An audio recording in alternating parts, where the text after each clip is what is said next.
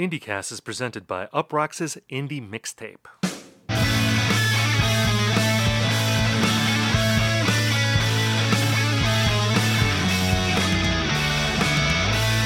Hello, everyone, and welcome to IndieCast. On this show, we talk about the biggest indie news of the week, we review albums, and we hash out trends. In this episode, we are giving away our mid year award for indie rock semi excellence, the IndieCasties. My name is Steven Hyden, and I'm joined by my friend and co host. He's a diehard fan of Machina, the Machines of God, Ian Cohen. Ian, how are you? I, I honestly can't believe we haven't subtitled this episode The Friends and Enemies of Modern Music. That is a Machina 2 reference. I think all of our intrepid IndieCast Smashing Pumpkins fans will recognize that one. The 93 minute album that uh, Billy Corgan released in September of 2000 because uh, the label wouldn't uh, put out one of his records for free. And right before they broke up, Yes. for the first time, um, Not the last. is it uh, is it sacrilege to say that Machina Two a little bit better than Machina? I don't know if that's sacrilege. I think that Machina, particularly at the time, got so much shit from both the public and Smashing Pumpkins fans. I, I think every single critic except Jim DeRogatis uh, hated it. Uh, that you couldn't help but love Machina 2 more almost by default. Even though, like, God, that record was so. That, that like Billy Corgan was ahead of his time in so many ways, and this one was he just gave that album to like really influential people in the Chicago music scene who then distributed it and online and you know the problem with that record is that it sounds exactly like a 128 like KBP rip from 2000 I'm like I would love to hear a remastered or actually properly mastered version of that album because it sounds like complete dog shit but I mean, but the fuzziness kind of works on a lot of those songs, though. I mean, like when they're covering Soul Power, okay you know, Yes. that sh- that should be 128 bits. Um, we're talking about Smashing Pumpkins because I wrote a big retrospective list about the band. Wrote 8,000 words on my 50 favorite Smashing Pumpkins songs. By the time this podcast posts, that will have been a week ago. But we are recording this episode uh, the day after that published because Ian, you're you're you're doing sort of like a uh, it remind, it's like a very cinematic trip. I feel like you're taking next week. like you're going home, right? You're go, aren't you going home? You're going to see some college friends. Yeah, uh, I, I didn't I didn't think of it cinematically so much as like, hey, East Coast band doing their first tour out of state. But yeah, I'm flying home to Philadelphia to see my family, and then I'm driving to Virginia for my uh, 20 it the college the 20 year college reunion is actually happening but like i'm not going to any of the events because the university of virginia already got enough of my money i'm not paying 200 fucking dollars for a dinner uh, but nonetheless like i I I almost wish we could just have me set up like my recording station there because I think I would like completely change my tune in like the land of backyards and lawns and Oh, you know, yeah. decks and things like that. Like I'd all of a sudden like like obviously as I'm about to embark on this trip, I've been getting very nostalgic for music from that era, and uh, I think I talked about this on two episodes ago how. Uh, I was like big time alt country in 2000. Like, Absolutely, you're in the alt country cradle. You know, in that part of the country. I mean, I would love it if you came back from this trip and you were just like, Steve, you're right about Heartland Rock. I just want to listen to Heartland Rock all the time because I've been in the Heartland. It's changed my mind. I mean, I guess I think about this cinematically because you're going to be seeing college friends. It seems Yeah. like very uh, big chill. You know, like mo- like like old millennial big chill type vibe. You're gonna have realizations about your life, maybe hanging out with these people. Uh, and instead of listening like to Motown hits the way Boomers did in that movie, you're gonna be listening to like My Morning Jacket and uh, Yankee Hotel Foxtrot or something. You know, I mean that, that's that's what I see you doing. That is kind of the truth. I mean, I thought we, you know, it would be smart for us to do a 2002 based episode, but if I really look at like what 2002 was like at this time of year, which is right after graduation, like pre everyone dispersing to their parts of the country. Yeah, there was some my morning jacket. I was definitely playing the shit out of Yankee Hotel Foxtrot. But the friends I'm seeing, it's like it would actually be closer to accurate if we played Motown because uh, I'm thinking like these friends specifically. We went to like beach week after graduation, and like we just started by prior to us getting there the summer of Steve Miller as a joke, and then for the preceding week one of my friends thought that was like really funny and just played Steve Miller Band's greatest hits the entire fucking time. Like So the like the one with the blue cover, the and there's the like blue a cover horse. and the horse, yeah. There's like a horse on the cover. Uh, 74 to 78, I believe, is the time span for Indeed. that album. Uh, so you've got. Actually, you should tell them my idea about covering the Joker in the voice of the Joker, which I, I had that idea. That was like my hack stand up comedian idea. But the more I think about that, I feel, and if there's any bands out there listening to this uh, show, if you do that, you will get, you will guarantee coverage on this show. If you cover the Joker in the voice of the Joker, we will devote a segment to you in the show. If we, if we can, uh, you know, bring this to realization, I think that'd be an amazing thing. If if someone does that, we will cut out, I don't know, the part where we talk about the St. Vincent cover of Funky Town for the Minions soundtrack. Like we will put you above that. That dropped. Uh, it, it will have been out for a week by the time this post, but I think that just dropped, right? It, it did, Town? man. We're really running the risk of offending the banter gods by recording a week early. Yeah, I know. That's always the fear that, uh, like, what if like the 1975, like they released their album next week? That'd be just a disaster for us. Then you would have to buy a mic and a recorder, and we'd have to do an emergency podcast if that happened. Uh, barring that, hopefully, it'll probably be okay. This is like the quiet time of the year. I feel like in terms of releases, so you're- you're taking a vacation at at a good time. Um, I want to get back to Smashing Pumpkins here because while the story will be old by the time this posts, Smashing Pumpkins talk is evergreen, especially hmm. on this show. And I'm curious, like, what you thought about my take on the band. I have to say, you know, I do these lists a lot. I don't really care about the rankings that much. It is more just a vehicle for me to expound on a band. So, like, I will sometimes group songs together because they fit a certain point I'm trying to make. Even if, like, if I was just focused solely on the ranking, I might shift things around. I mean, at the top, that's pretty solid for me, but like, I can't really tell what's the 33rd best song versus like the 37th best song. That's pretty arbitrary. But all that aside, I know you're a big Smashing Pumpkins fan. What did you think Yeah. about my ranking and how would you diverge from it? Yeah, like when you said I've written eight thousand words, I'm like, man, step your game up. I think I've like written, I've written. I, I, I sometimes I like want to just like sit down and figure out how many words I've devoted to the Smashing Pumpkins over the course of my writing career, and like, Well, yeah. my word, my what what I got paid per word. Um, That's yeah. you- You're talking about your entire career. Oh, I, absolutely. I, I, have written more than eight thousand words about pumpkins oh yeah, you over the course of my career. Yeah, I mean Corgan, and you and I are in agreement on this. He is one of the most fascinating rock stars of our time. Like I, I'm endlessly.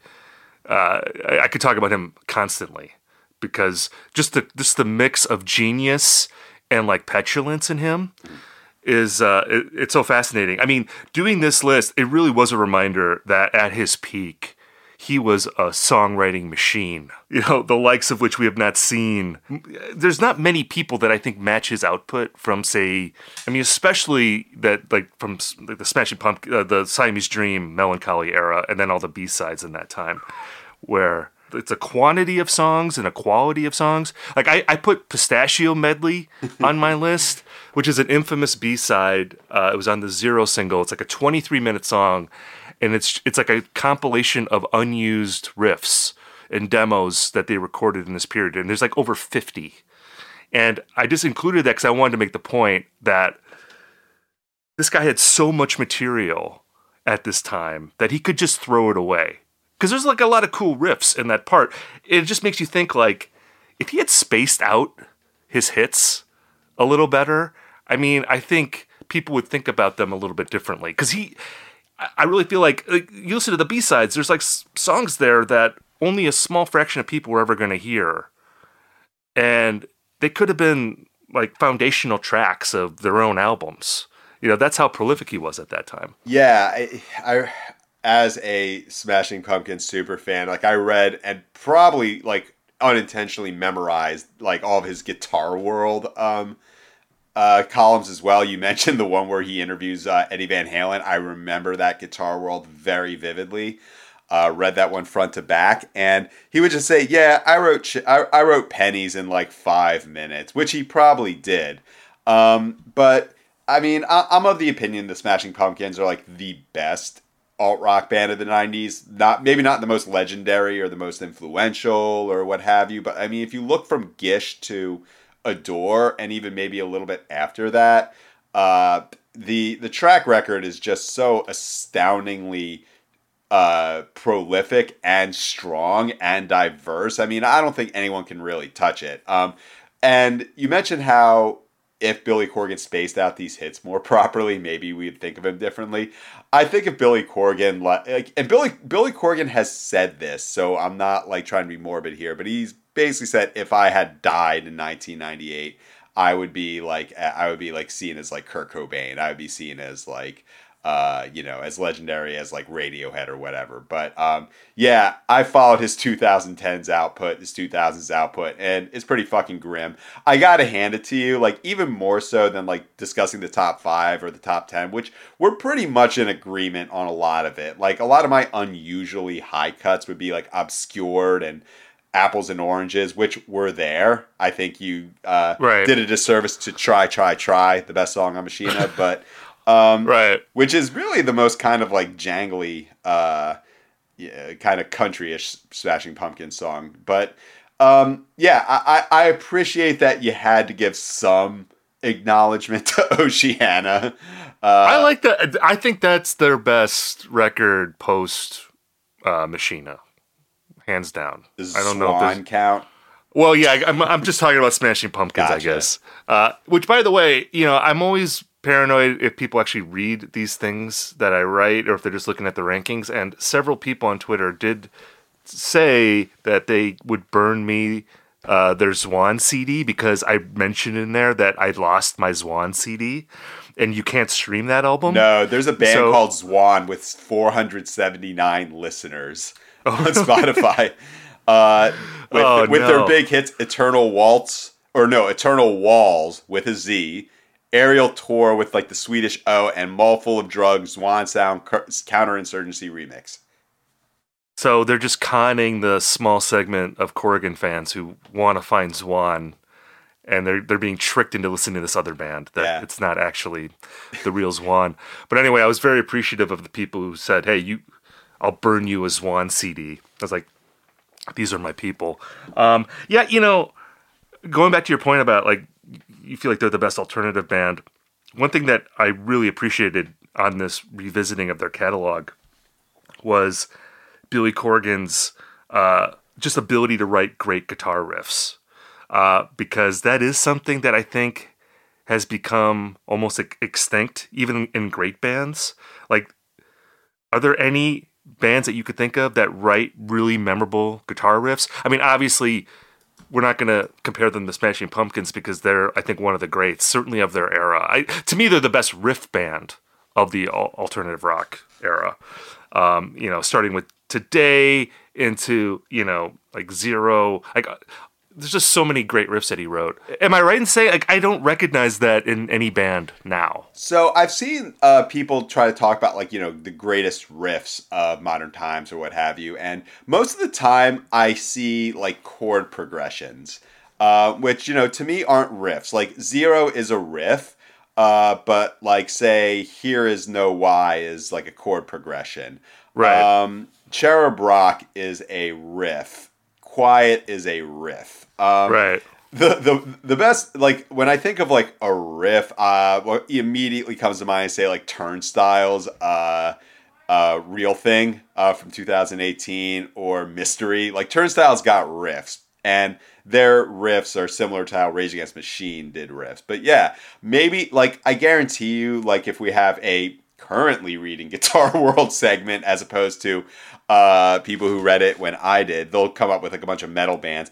Also, one of my favorite, we got to give a shout to my favorite Billy Corgan quote of all time, where he is in, he's doing his Guitar World column, and like Steve Lukather from Toto was, di- he's like, Steve Yeah. Lukather apparently thinks I'm a shitty guitarist, but if Hold the Line was the best riff I'd ever written, I'd keep my mouth shut. Like, Bill, Billy Corgan was so ahead of his fucking time with these petty beefs, man. going after Steve Lukather. It's like no, it, like nothing gets past Billy Corgan. I mean, the thing I would just say about Corgan in terms of writing riffs is that he could write heavy riffs that were also melodic and catchy, you know, and and I think that is pretty unique. Just the ability for him to do that over and over again to the point again where he could just throw riffs away that mm. I think could have been promising if he would have focused on them, but it's like he already had like all these other songs. You know, it was just like a bounty of riches in the 90s for him and uh, pretty impressive.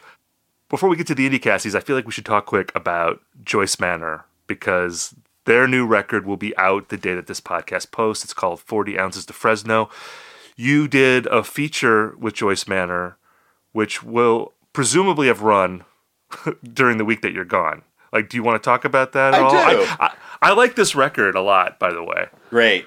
Uh, that that's good to hear. Um, yeah, uh, you can listen to the No Joyce Manor album probably three times, possibly four, in the amount of time it takes to listen to this episode of IndieCast. But like that means just Joyce Manor is back on their back back, back doing what they do best, which is making 17 minute albums. Um, the this this one um, I really enjoy it because um, in 2018. Uh, that album, A Million Dollars to Kill Me, like it just seemed like they were in a bit of a rut, which was in the air when I interviewed them. I th- this is this is one of the two bands I've interviewed more than twice. The other one was M83.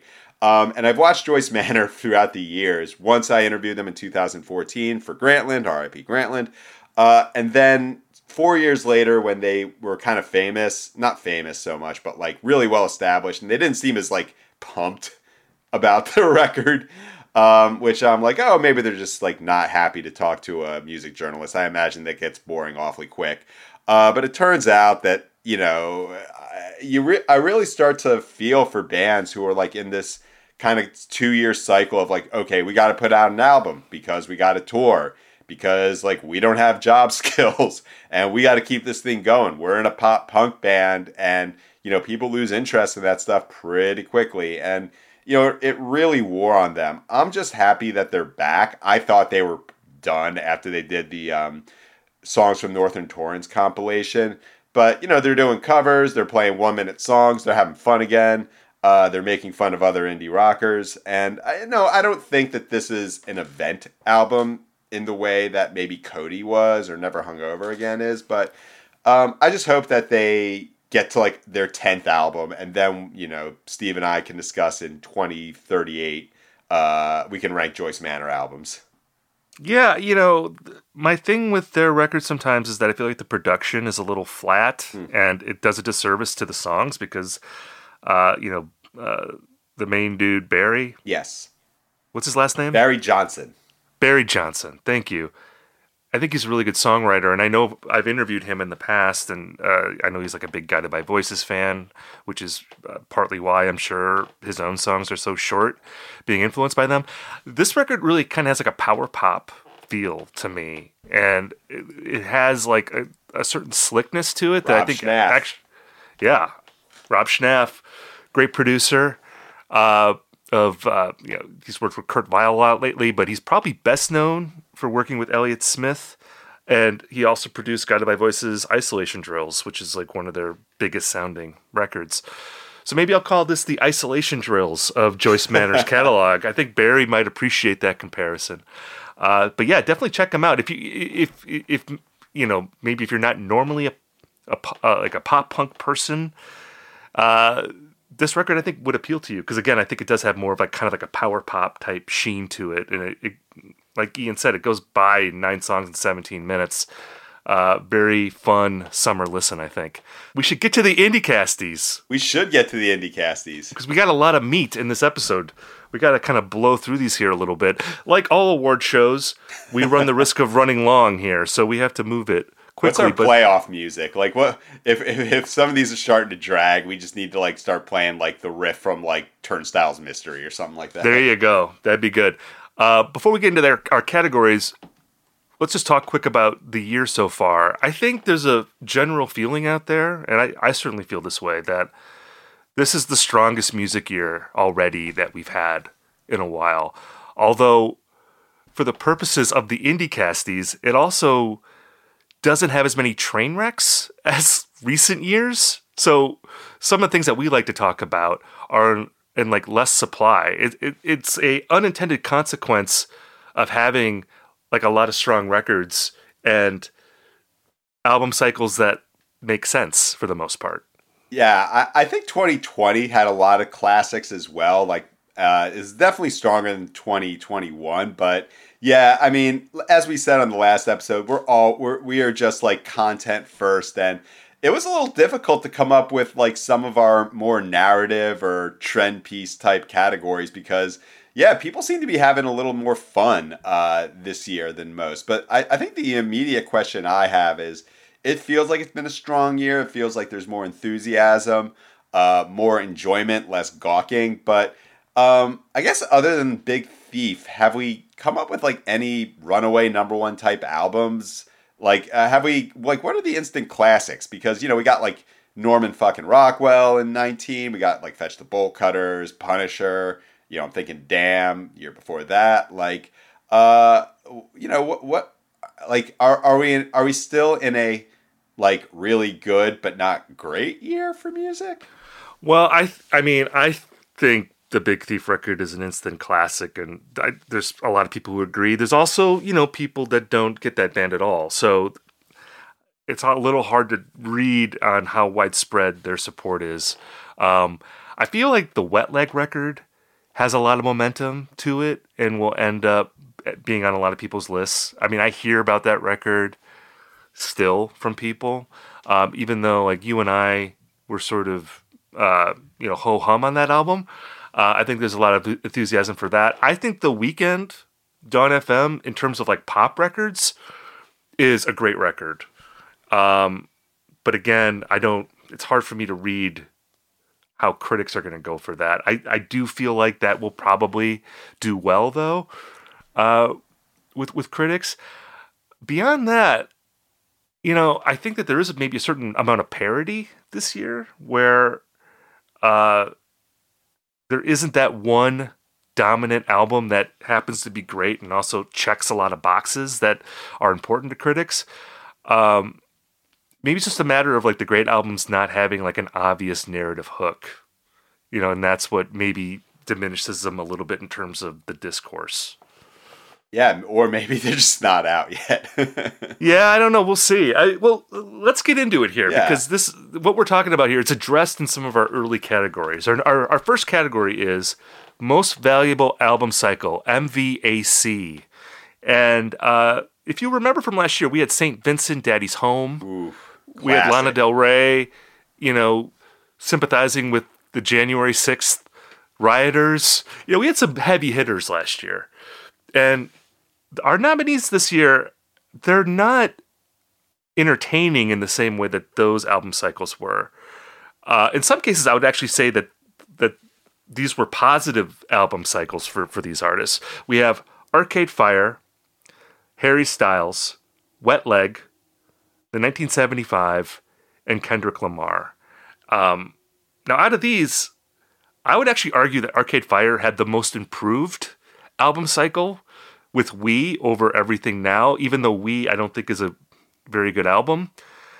I mean, it would be hard to do worse than Everything Now. I mean, that's like one of the all-time great train wreck album cycles of recent years, but you know, they did like the club show, they did these interviews where they were talking about we're coming back, we found our fire again. That album did do fairly well with critics, not up to the standard of like their 2000s albums, but it was, I think, perceived by most people to be a comeback uh, from everything now. Yeah, I think it's most. So I don't know. It's it's most improved in that it didn't completely tank enthusiasm for the album prior to to when it dropped. But you know, now that I've actually heard, we I actually don't. I actually like dislike this album cycle more than Everything Now's because I think Everything Now was the album and the push for it was based on these highfalutin ideas that Arcade Fire as artists were in no way, shape, or form able to pull off. But we I found to be like just more built on a foundation of phoniness of like, oh, we're back. We've we, we got we, you know we're we're reapplying to be the world's biggest band, and and all it. It's like just as uninspired. Uh, but I don't know. I'm very interested to see how that album plays out for the rest of the year. I've like almost kind of forgotten about it already, but um, yeah, with with some of these other ones, you're right in that like none of these have given us the content uh, that we create. There isn't a Daddy's Home type like first ballot Hall of Famer, but I'm gonna go with Wet Leg oh, because it's a different kind of album cycle. Because Lana Del Rey, Saint Vincent, Arcade Fire, like we're familiar with their beats. They can play on their own history. This is the first album in a very, very long time where it's like a debut. Uh, and we got um, like I can't think of the last time a non-pop star artist gave us so many talking points. Like, are they an industry plant? Like, is there a misogyny going on here with the way people talk about them? It's a UK hype band. Real five tool player album cycle. It gave us so much to talk about. Yeah, I'm gonna go with Wet Leg too, and you know it's funny because there was that conversation, like you said, about is this an industry plant? Just because it seemed like their rise was so quick and they were getting signed. Didn't they get signed without like actually uh, recording anything, or like they'd never like that the label had never they heard like one song and then they got signed. It was something like that. I did not read any of the 10 articles in major publications that talked about the story of how they got signed. Like I've pieced together from like fumes on Twitter that they made a demo and then they signed on a Ferris wheel or so. like th- this is all like I'm not just making this shit up. Like, right. It was very it was very rapid, and, and all the headlines for these profiles uh, were all like defensive about the perception that they were an industry plant. I feel like it's like Wet Leg is a big band. They know it's weird. You know, it's like headlines like that. Yeah. Uh, which I think fed that a little bit. We were told wet leg can't shoot. I will say though that the conversation around them it reminded me the most of the Strokes from 20 years yes. ago, like when when Is This It came out. Uh, there was a similar vibe to them coming out of nowhere, and them being called an industry plant because Julian Casablancas' dad runs like a modeling agency. like that was supposedly you know, he's like some Machiavellian figure because he's in the modeling industry. I didn't even really understand that at the time. Um, so, I mean, there have been male bands that have been accused of this too. It's not just women, but I understand there is that sensitivity toward taking a condescending attitude towards a, a female act. So I think that's so there was defensiveness about that going on. You know, again, I think that record is pretty good. Mm-hmm. I totally understand why it was a buzzy record. Very catchy songs. You know, they're a photogenic band. They're a fun band. There's a sense of humor to what they're doing. They're a very like likable band that I could see. I could see why people would want to sign them, and I could see why people would get into them. I think it's more similar to um, Arctic Monkeys in 2006. I think there was, especially in America, a little more like skepticism towards them. But it's really just like kind of fascinating to watch a rock band uh, be like just go up the ranks that quickly in a way that we just do not see in America. Yeah, good for them. Um, Yeah, good, good, them. for them. you know, again, uh, that's not my favorite record of the year. I, you know, I, I like the singles. I think there's a lot of filler on that record, but you know, to see a, a, a rock band get that kind of shine is always cool to see. So, congratulations on your indie casty, Wet Leg. I'm sure this is the feather in their cap that they've been waiting for. Let's move on to our second category. This is one of my favorite. This is probably my favorite category. We, we, we maybe should have saved this for the end. This is like the best picture, but I don't know. We'll get to it right away. It's the music writer Twitter story of, I guess, the half year. Um, our nominees are the broification of Big Thief, which was a conversation that happened online about, I guess, whether too many men are into Big Thief. Right? It, it was sort of like a Bernie. It's kind of like a Bernie Bros thing with Big Yeah. Thief. Like where there's there, there was like this accusation that too many men like Big Thief, and they get really defensive if if Big Thief gets criticized. Yeah, or that- just too many men are writing about Big Thief, or Right. I don't know. Like it, it, it, it, it like that. Ha- that's definitely a front runner because, like, I think all music writer Twitter stories of the year have to be judged on how many guys they invent. You know, Right, the sole purpose exactly. of this narrative. Well, it's like, or like, you know, like should men just like men bands? You know, like is, is that though that's always like, my Three out of four members of Big Thief are guys. right? I don't know. So yeah, exactly. They're already pretty broified as they are. Um, the Conor Oberst skate shoes feud between Kississippi and Better uh, Oblivion Community Center, where Kiss- Kississippi, uh, Philadelphia singer songwriter, made a crack about Conor Oberst wearing skate shoes, and then someone from the Better Oblivion Community Center account said like "fuck you" or something. Like just Yeah. got really angry about it. Yeah, it's like you stop. It's something about like stop being boring, and I think I, I appreciate you mentioning someone from the Better Oblivion Community Center Twitter account because we've not uh, we we have not cleared this crime. Uh, we've heard uh, theories about who it is, but cannot confirm nor deny that it was Phoebe Bridgers or Conor Oberst. Yeah, and again, I, I'm I'm pretty much ruling out Conor Oberst. Yeah. I do not think he would be on Twitter at No. all, but we don't know. It's all it's all alleged at this point. Um, Bandcamp getting bought by Epic Games. Uh, Epic Games being this big corporate conglomerate that does like computer, uh, you know, video games like vi- video apps. Buying Minecraft, the I beloved, think, yeah, Minecraft. That's the big one. or is it Buying- Fortnite? I, I can't fuck. I can't remember. One of those. One of those. Yeah, basically the the, the the the fear that the that Bandcamp, which is this beloved outlet for indie bands to sell their records, is it's going to be commercialized or commodified, even though they are already a company themselves. Anyway, that was a big conversation this year. The last one, this is the heavy hitter. It's going to be hard to top this one. And I, and I, we were talking about this. You didn't know about this story. Yeah, I, I feel like this is like that this game we play at work called Two Truths and One Lie, where you know you you come up with like two truths about yourself and you throw in a lie, and like people have to determine which one's the truth and the lie. Like, I I don't not not believe this, but I, I just don't know how this wasn't like a week long thing. I know. I and this is maybe the one struck against this story is that it wasn't that talked about. I don't think, even though it has all the elements. Um, Eve Barlow, who I think won an Indie Casty last year. Yeah, she won it th- this exact category last year, and we have to explain that Eve Barlow is a former music writer. She has moved on to a much more uh, complicated and rich career. Yeah, she's Scottish, I believe. Eve Barlow getting kicked out of the Johnny Depp Amber Heard trial because she was texting and tweeting in the front row of the courtroom. Uh, and yeah, exactly. what, like- what else can we add?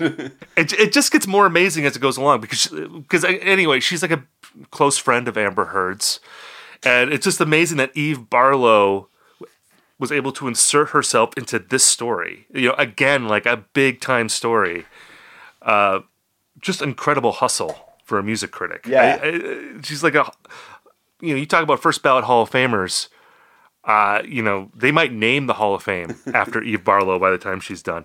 So those are the nominees. Um, who's who, like who's your winner out of that? yeah, and also let's point out that like Eve Barlow won this award last year because she inserted herself into the Israeli-Palestinian conflict. Right, Like, this is someone who has somehow been able to make like uh just phenomenal Andy Kaufman esque humor out of like the like these just two awful nobody wins situations. Like this is like we're we're seeing like a legend in their prime. But Yeah, the the most problematic stories of their time.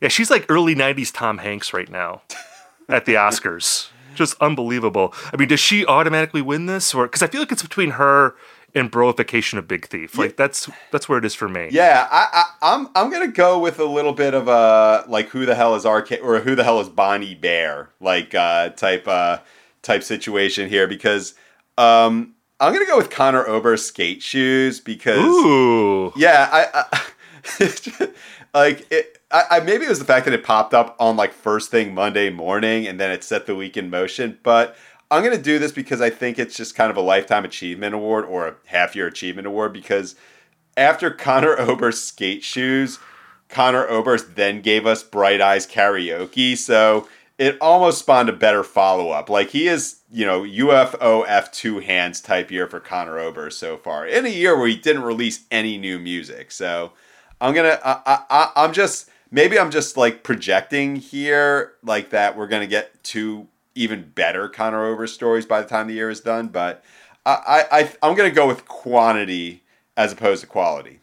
So that's a uh, that's a real dark horse pick. Mm. I like it.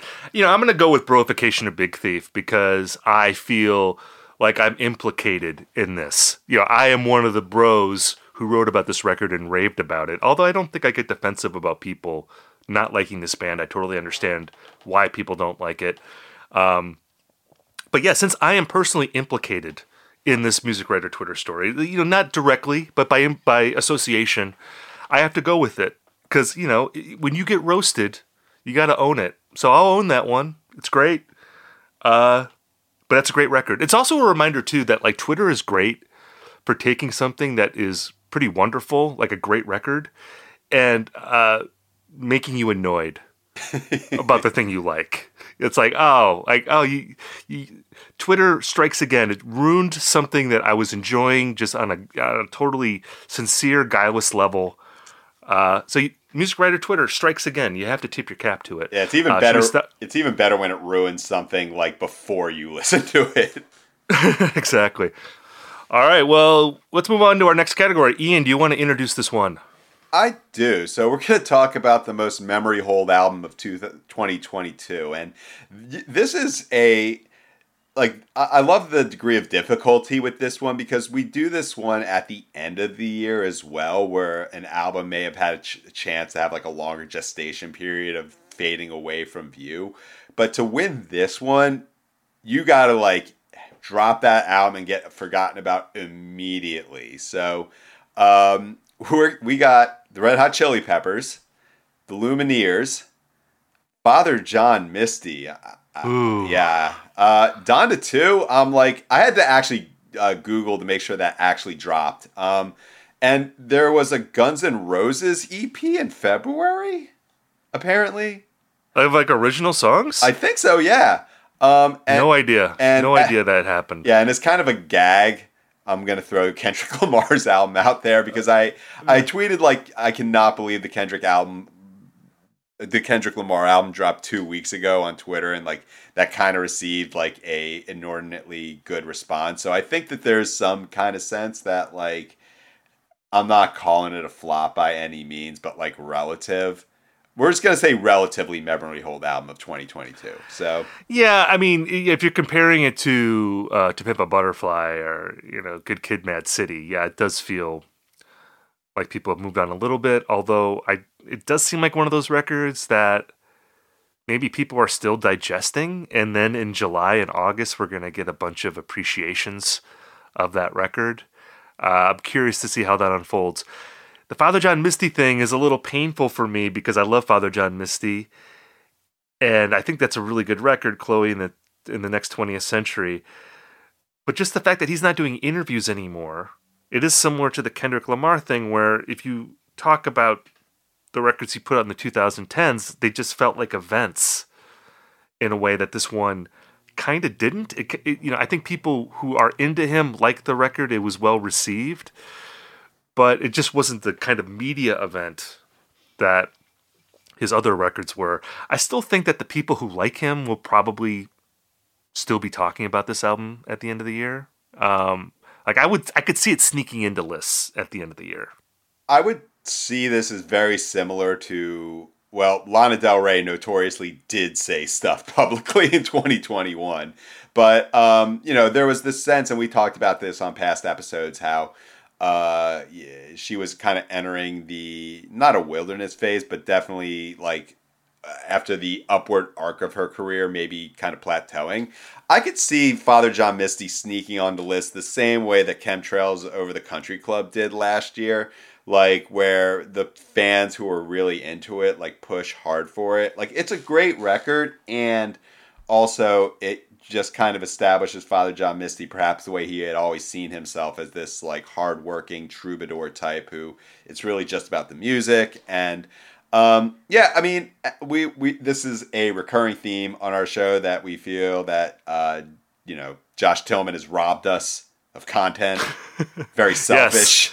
yes. Yes. Um, yeah. The um, podcaster part of me is upset with him because he's not giving interviews anymore and he's not making fun of music critics on Twitter and he's not doing all the things that he did five, six years ago, which is, I'm sure, much better for him from a mental health standpoint. I, I would imagine that he feels much better not being in that world anymore. But for us, selfishly, it's kind of a bummer.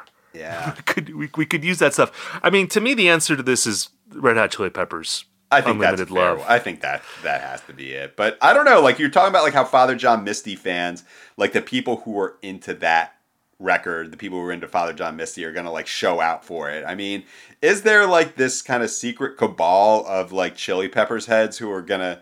I don't even remember. Love is it Love Unlimited? I had to like really check myself see if It's unlimited love. Ah. I I, I I looked it up as we were uh, talking. I, I, I googled it just to make sure. But I mean, I don't know. I mean, I, this was their first record with with John Frusciante in uh, you know what what like fifteen years, sixteen years, um, and there was a lot of hype. I think with this record. I remember when that first single Black Summer came out, where Anthony Kiedis is singing like a pirate. That was kind of a moment. That was that kind of that- influenced that Phoenix song, don't you think? maybe, maybe so. Uh, but I don't know if they put out any other singles, or maybe I just didn't notice it. I, I don't know. I feel like for as big as that band is, there just wasn't as much attention on it as I would have expected. But you know, they're going to be playing stadiums. I, I think that's later this summer. Yeah, great, big great opening acts as well. yeah, so you know, I, they are at the phase in their career, I'm sure, where you know this album is Bridges to Babylon. You know, I mean, it's just you know, like it's like their late period Stones album where the, the people who love them they just want to see them play live. So, which is fine. You know, they're going to go on the road and make a gajillion dollars. and- Yeah. I'm looking at the uh, I'm looking at the tour and it's all baseball stadiums. I mean, in San Diego they're playing Petco Park with Haim and Thundercat. Uh, you know, Timo like I'm, I'm just gonna like Truist Park, Nissan Stadium, Comerica Park, Soldier Field. Um, and you could see him. You could see him in Philadelphia with Strokes and Thundercat at uh yeah at, at Citizens Bank Park. That'll be good. You know, and I would go see. You know, they're not coming to my neck of the woods. I would go see the Chili Peppers. I'd go see the Chili. Peppers. be a pretty fun night out in the summer. I don't know. Maybe if anyone's listening out there who's connected with the Chili Peppers, we'll do an indie cast from the parking lot of the Chili Pepper show. It'll be great. I'm looking at the set list, and it is pr- so shockingly heavy on Stadium Arcadium. Oh, okay. Well, maybe not then. Maybe I will stay home if that's the case. Um, let's move on to our next category. You want to present this one, Ian? Um, so this is the them. I'm trying to like uh, project incredulousness uh, album of the year. So, um, you know, as as big music narrative nerds, we always like to look at the Metacritic scores, the album of the year type scores, to see like what are the highest ranking albums of that year, like which ones have gotten the most critical consensus. And before we get into this category, Steve, um, do you remember what was the what what were the most critically acclaimed albums of 2021? Like the highest Metacritic scores, if we're talking about like stuff that had gotten 10, rev- 10 reviews or more. I'm gonna guess something like the Weather Station would probably be up there. Um, I'm trying to remember what else came out last year. Yeah. That seems like a long time ago. Um, well, the War on Drugs record came out. I know that year, of course. Uh, I remember that. Um, yeah, I would- I would guess the Weather Station would be the number one. All right, so I'm looking at it right now, and most of these in the top ten are like British rappers um, that like got re- like Ghetts, Dave, um, and Self Esteem, who's like a pop act, um, and there's like a Nick Cave album. As far as and Biffy Clyro, um, yeah, the if we're talking about like top uh, ten, more than ten releases, the number one Turnstile, Glow On. I did not know that. On- okay, that makes sense. Wolf Alice is up there as well, and yeah, Weather Station probably number three. So, um, yeah, but you know, for for so for this category, um, Turnstile like that one makes a lot of sense, but this is the one where we see the biggest discrepancy between critical acclaim and what we've heard, seen, or felt. Um, you know, like the, the the workout warrior, the workout warriors, if we're going to use NFL draft terminology, the ones that put up great numbers, and we don't see that translate to on-field production. So, uh, the ones that we're going to talk about this year thus far, okay, we've not talked about just mustard, as you could probably tell from the band. They're British. Uh, they're kind of post-punky. They have the highest Metacritic score, I believe, of this year, aside from Rosalia. It's like in the 90s. It came out a few weeks ago. Kevin Morby is killing it this year. Uh, he's up there.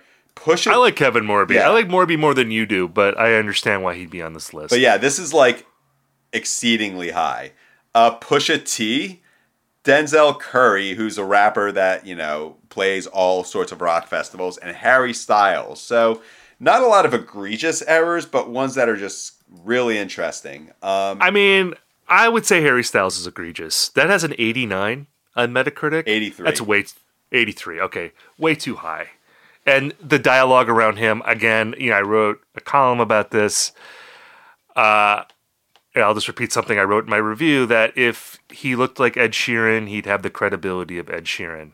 I just think there's such a facade to him of he's this nice guy, he's a very beautiful man. He like wears dresses on stage which gives him a, a you know, a transgressive, progressive edge to his image, but his music is completely bland. Totally bland. And I, I when I read rave reviews of his records, uh, or even like the review that Pitchfork did, I think they gave him like a 7.2 after being pretty critical of his previous record, Fine Line. that is uh, correct. that Seven point two. that our friend Jeremy Larson wrote. Um, I don't, I, I don't get the critical acclaim with him at all. I, I, I think again that if he were not as uh, attractive from an image standpoint, that his music would be taken a lot less seriously. And I think on the musical merits, he should be taken a lot less seriously.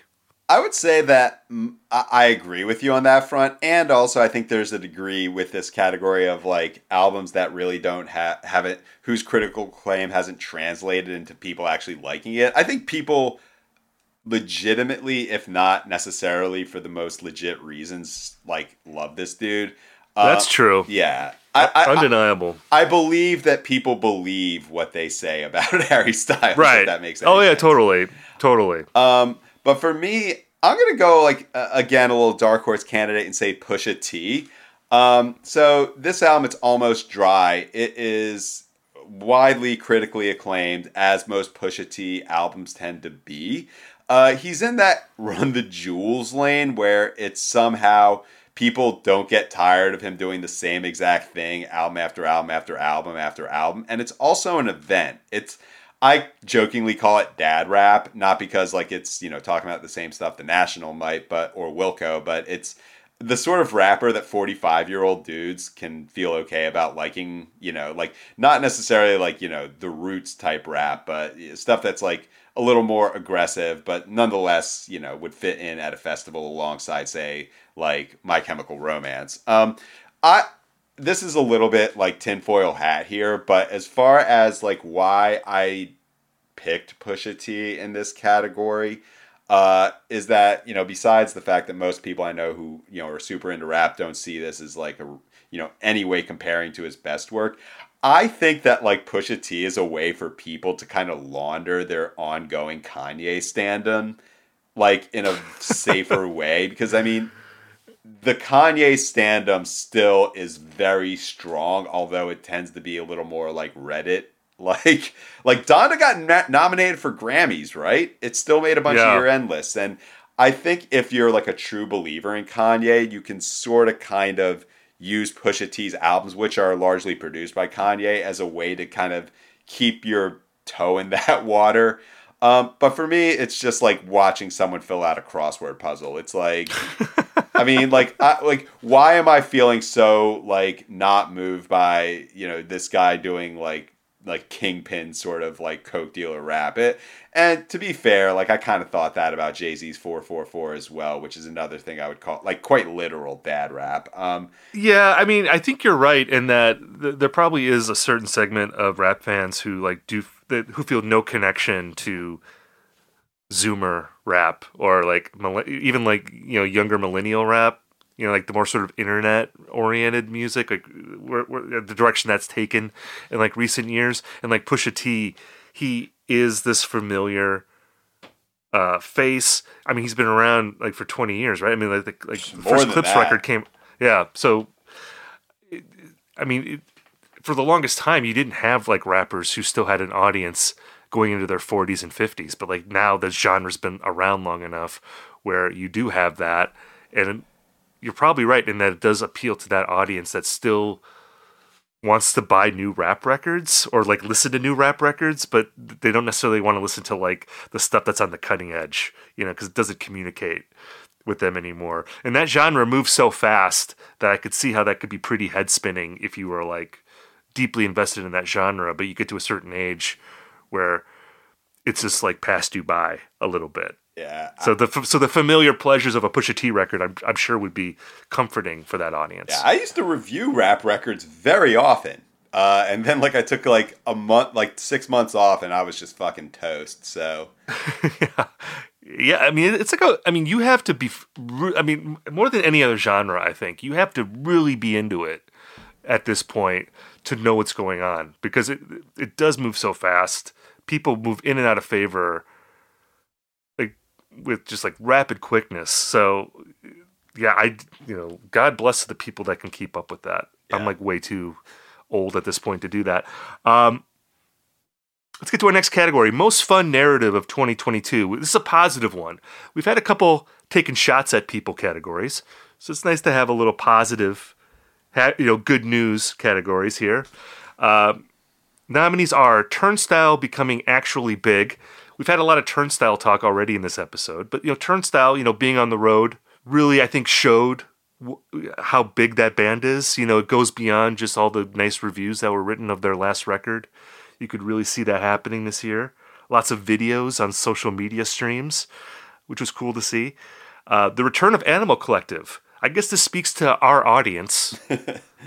yes, they were happy to see Animal Collective come back with a good record. Yeah, that's the important part because they've made a lot of music. yeah, exactly. Yeah, they they haven't technically gone away, but like in terms of you know coming together like the Avengers under this shield, they hadn't done that in a while, and they made a very fun, poppy, uh, accessible record. Uh, the return of indie sleaze uh, which was which was a big narrative this year. I don't know if that's actually manifested itself yet, but it's fun to think that it might actually be a real thing. Uh, and then the number of quality indie double albums and also non-indie as well. There were a lot of big albums this year, and uh, even though I know I took some shots at the 1975 last week for making sprawling albums, I generally like big double albums, especially from bands that haven't done that before.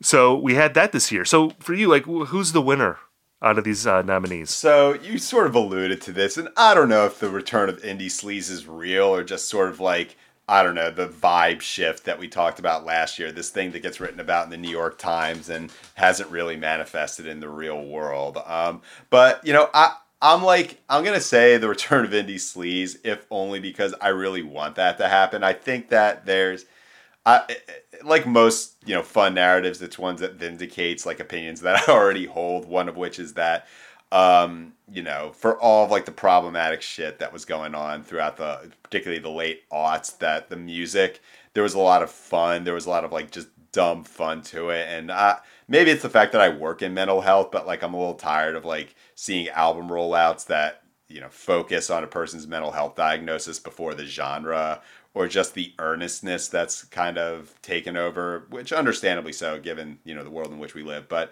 you know we need health. We need klaxons like we need like the first dan deacon uh, album. Actually yeah uh, by the like i, I it, we're not doing recommendation corner but like i would highly recommend that you, Steve, and anyone else listening, go find the um, live performance of the Crystal Cat uh, by Dan Deacon. It's hosted by Pitchfork TV. I think you can find it on YouTube. If you want to remember like the late aughts in indie rock in its purest form, just just just do it. Go for it. Um, so yeah, I'm hoping that like we get some kind of like real dance punk, not like post punk, but like dance punk, like the Rapture type stuff happening, or you know the rave rock from the UK of that time. Maybe some Justice, Bloghouse. I'm ready. I'm, I'm, ready to. I'm ready to put on the American Apparel deep V neck again. I love the second Justice record where it looks like there's like the stone cross on the cover instead of the drawing of the cross. That's like on the first album. Audio. Like it's a... audio visual there's one good song. There's one song called "Parade" on there, which fucking rules.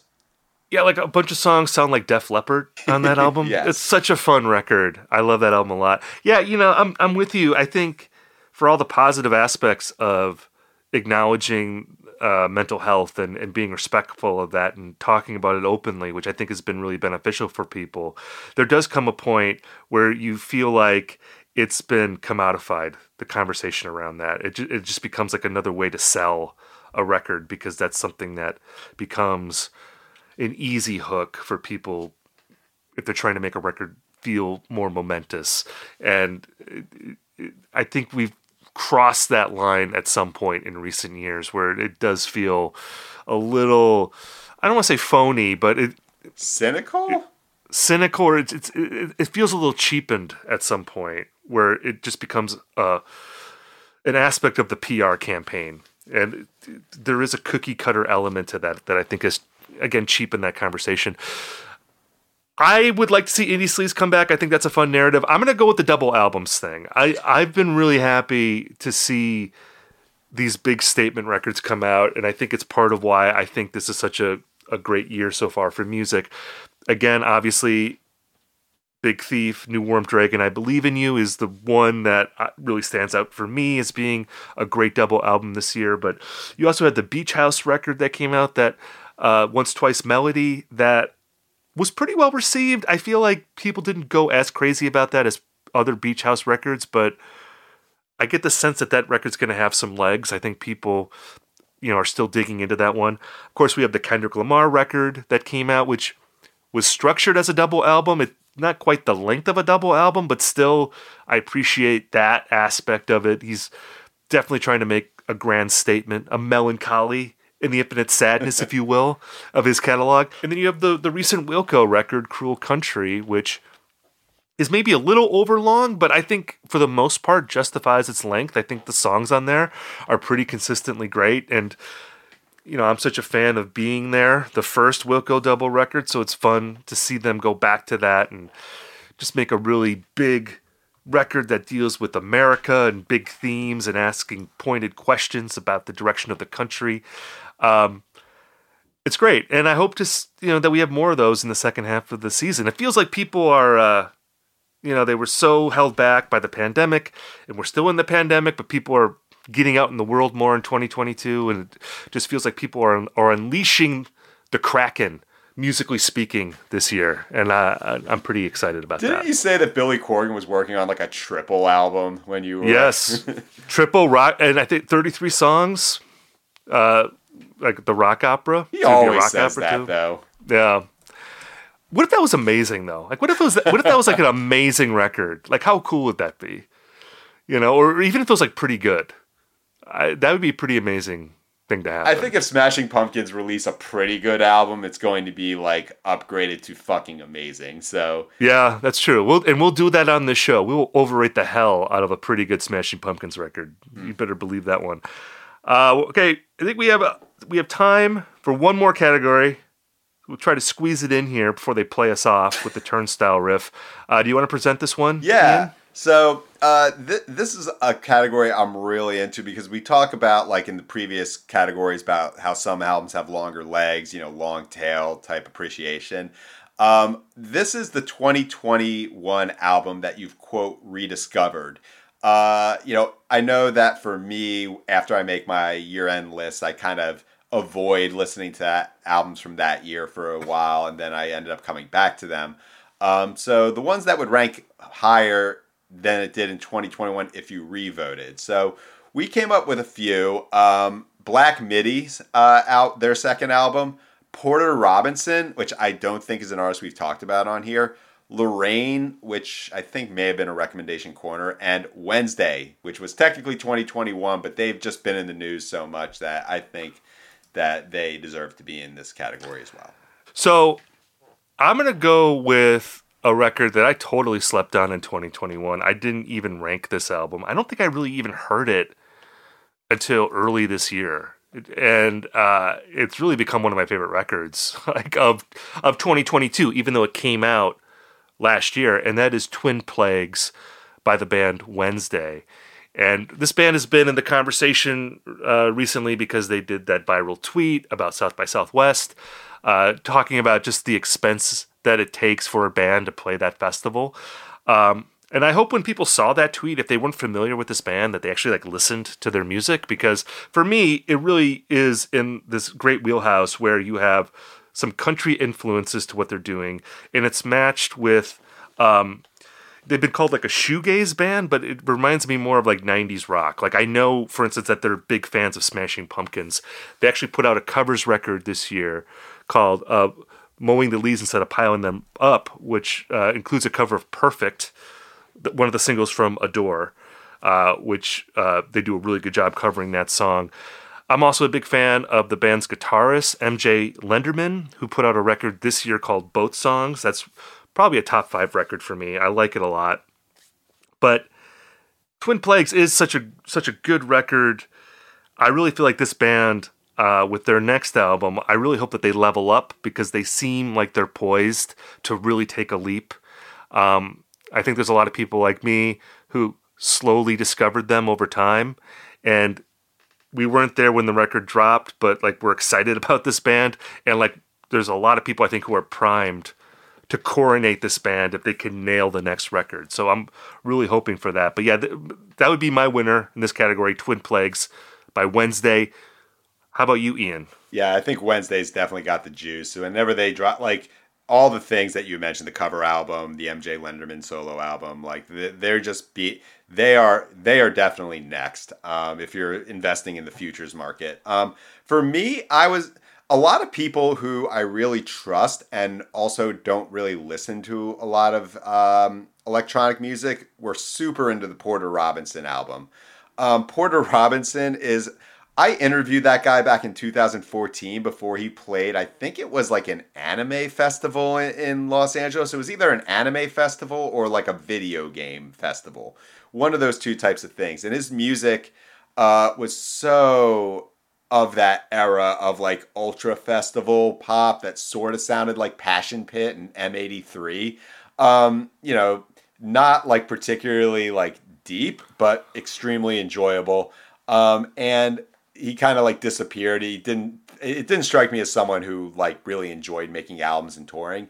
Then he came back in 2021 uh, with a record um, and called Nurture. Um, I loved it immediately because it has a green album cover with him in like a grassy field, very uh, 2016 emo. Um, and you know, it's so out of step with anything happening either like culturally, sonically, politically that it seemed like it's like one of those records where it's like, yeah, we're gonna need like seven more years for us to revisit this sound, and I think that's what made it so poignant to me.